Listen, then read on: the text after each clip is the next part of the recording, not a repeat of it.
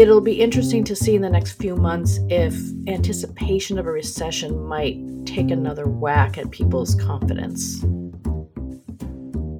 Hi, I'm Daphne Howland. And I'm Ben Unglesbee. We're senior reporters with Retail Dive, and this is our podcast where we break down the biggest industry news and trends and talk about some of the things that don't always make it into our stories. This is The Back Room. But first, a word from our sponsor. Grin is the number one creator management platform, helping e commerce brands connect with their audience through the power of creator partnerships. Find out how Grin can help you grow your brand. Watch the demo at grin.co. That's G R I N dot C O.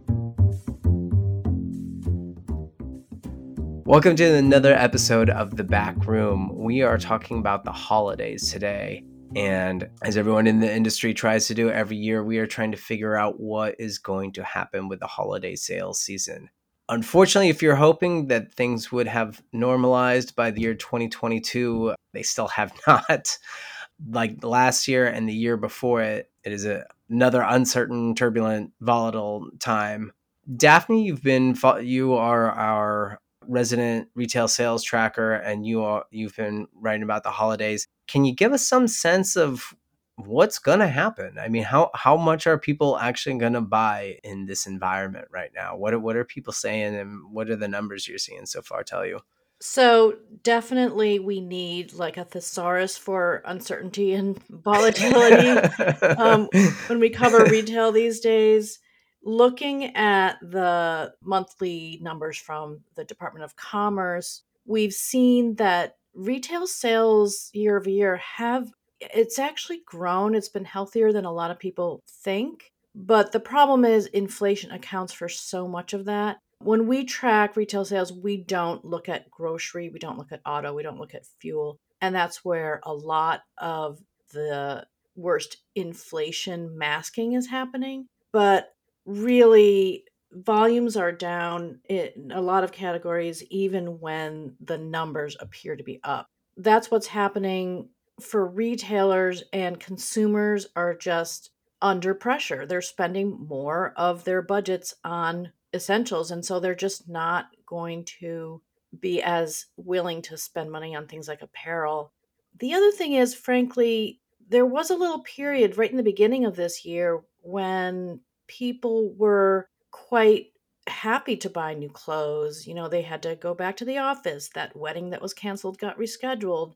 And to the extent that there was a little bit of a rebound, people have stuff. People have home goods from when they fixed up their offices during the pandemic. They have new clothes. Now, you know, more of their money is going toward fuel and groceries and stuff. It's probably not surprising that discretionary sales volumes are down. In other words, a lot of the buying that people did during the pandemic was pulling forward. And then a period of catching up with apparel that people seem to have, have may, may have finished by now. Yeah. And, you know, I suppose if people weren't feeling crunched by inflation, some of that might have kept going but you know to the extent that consumers are spending on more discretionary things they're choosing to go out to dinner they're choosing to travel things that they couldn't do during the pandemic. So that's another thing that retailers are grappling with. I mean it's not just 100% that consumers aren't buying new clothes because of inflation. They're also choosing to spend their money elsewhere and they want to spend their money elsewhere. It's kind of a double whammy. Yeah. And that is spending that did not necessarily rebound as quickly. Even though the the vaccines came out last year, the experience spending did not rebound as much. It, it seems like it took until this year for people to finally feel more comfortable doing those kinds of things. I think part of that had to do with the Omicron, which we're still dealing with, variant of the coronavirus emerged kind of around the time of the holidays, right? I think it was Thanksgiving, the holidays. And I think that put a damper on things to some extent, at least when it comes to going to stores and having gatherings, having events. So I think that lingered. It feels a little bit more normal now, but we're still in the pandemic. It's it's not post pandemic. We once again have new vaccines that appear to be more tailored for the this variant so that might give people a little bit more confidence to get out and go shopping and gather together where a lot of gifts are exchanged. But the thing is inflation hasn't gone away, especially when it comes to food and essentials like that. The other thing is there's more and more talk about a recession. So inflation is one thing that's sort of squeezing people's wallets, but on the other side, employment and wage growth has has helped keep retail sales up more than some people actually expected in some cases. It'll be interesting to see in the next few months if anticipation of a recession might take another whack at people's confidence. I mean, and what we've seen in the holiday period of the past two years of the pandemic, both years had stimulus money where, where people had a little bit of extra money to spend. We went into those holiday seasons with with a, a degree of an uncertainty around how people would spend. L- last year, demand was very high. the more more uncertainty was around whether there would be goods on the shelves for people to buy, but a little uncertain about how people would spend in the pandemic and and whether they would shop and and whether they you know whether they felt sort of secure enough economically with so much uncertainty in their shopping. And you know both years it's like by the time we got to the holiday season people were so so stressed out and sort of beaten down by the pandemic that that, that the holiday season was sort of a salve. And people people bought presents and bought decorations and bought stuff to sort of celebrate because they need something good you know they need something good. And, and i think that carried into last year a little bit too.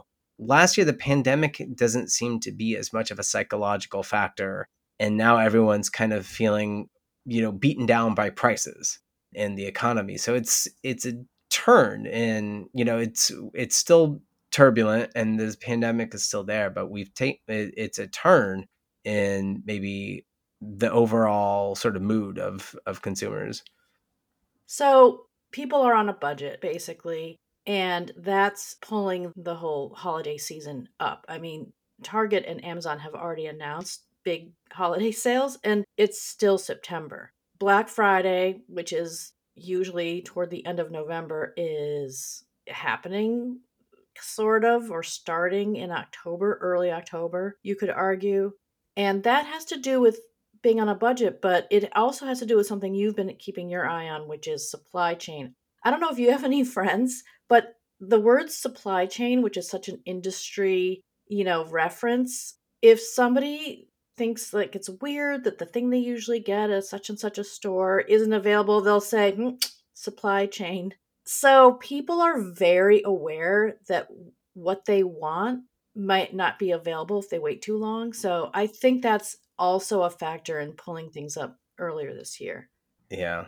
Well, and it's almost a countervailing pressure because people may have been scarred by by supply chain issues last year and want to buy early, but they might also be concerned about the economy and and prices and waiting for a good deal, the right deal, great deal and so they might wait.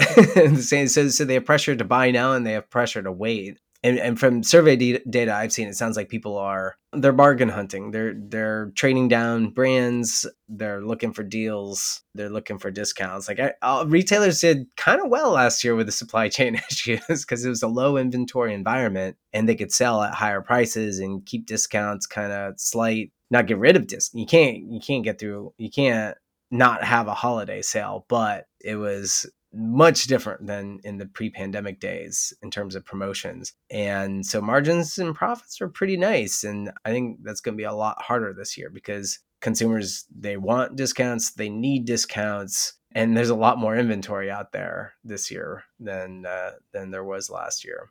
And whenever there's more inventory on a good day toward the end of the year, retailers are going to want to get it out so, NPD Group just came out with some of their numbers. More than 80% of people say they're cutting back on their spending because of inflation. 43% say they'll spend less at the holidays this year. And they'll probably start early to make sure that they can get what they want. Can get what they want could mean literally the thing that they hope is in stock or the thing that they hope is in stock at the right price. That just means retailers have a lot to figure out. yeah, yeah, because consumers are being strategic, and retailers are going to have to be strategic too, meet their customers where they're at. The other thing that I think is going to get consumers through the holidays is their credit cards and buy now pay later, you know, opportunities. And I always wonder when people overload their credit cards for the holidays to get things accomplished, you know, maybe finally this year is the year that we're going to grandma's house for the holidays. So we need to show up with packages or whatever. When credit card gets really heavy, loaded up, is that going to mean January, February, which are already slower months for retailers because the holidays are always so big? But how much does that start to impinge on some of the new year spending that retailers might hope for? Yeah. When people are already expecting a tough 2023 for retailers. And so yeah, you have you have potential for more curtailing of spending as we go in. I think a lot of people expect economic conditions to to worsen because with with the Feds raising interest rates and really locking down on on inflation. And then you put potentially have if if you don't have a great sales season this year, you potentially have an inventory overhang from Q4. And we've already been through inventory overhangs this year in Q2 and, and that have kind of gone into Q3, I think, for a lot of people.